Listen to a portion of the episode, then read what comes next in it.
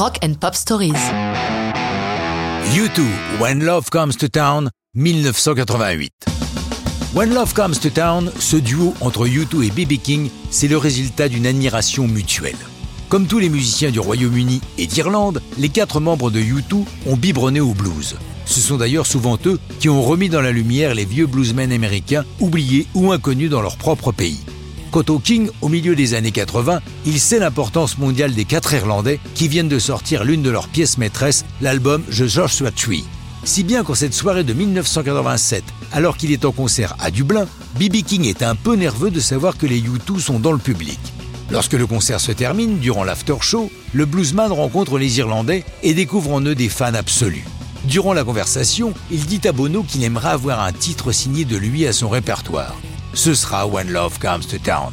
La version qui va figurer sur l'album Rattle on Hum est enregistrée à Memphis, dans le légendaire studio Sun. Là, le King est chez lui.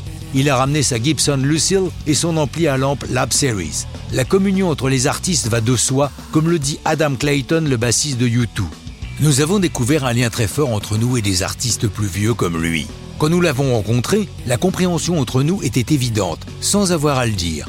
Nous retrouver en studio avec lui, c'était la récompense de plus de dix ans de travail. Nous n'avions plus rien à nous prouver. C'est dans notre musique et tout le monde peut l'entendre.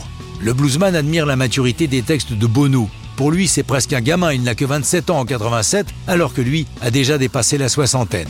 Quant à Bono, il est bluffé par le chant de King. Il raconte J'ai donné tout ce que j'avais sur le cri qui démarre la chanson, et puis quand Bibi a ouvert la bouche, j'ai eu l'impression d'être une gamine. L'album Rattle on Hum est un mélange de prestations live et de séances de studio, mais c'est aussi un film documentaire sur le groupe, réalisé par Phil Johannou et tourné essentiellement durant la tournée Joshua Tree.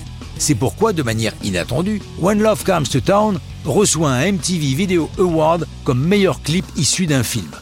L'écran de MTV va procurer à B.B. King des fans qui la veille ignoraient jusqu'à son existence. When Love Comes to Town est interprété pour la première fois le 24 novembre 1987 à Fort Worth, au Texas. Une partie de ce concert figure d'ailleurs dans le documentaire. Une seconde carrière s'ouvre pour B.B. King, d'autant qu'un autre fan de blues, Eric Clapton, partage avec lui tout un album en 2000, le bien nommé Riding with the King. Mais ça, c'est une autre histoire de rock'n'roll.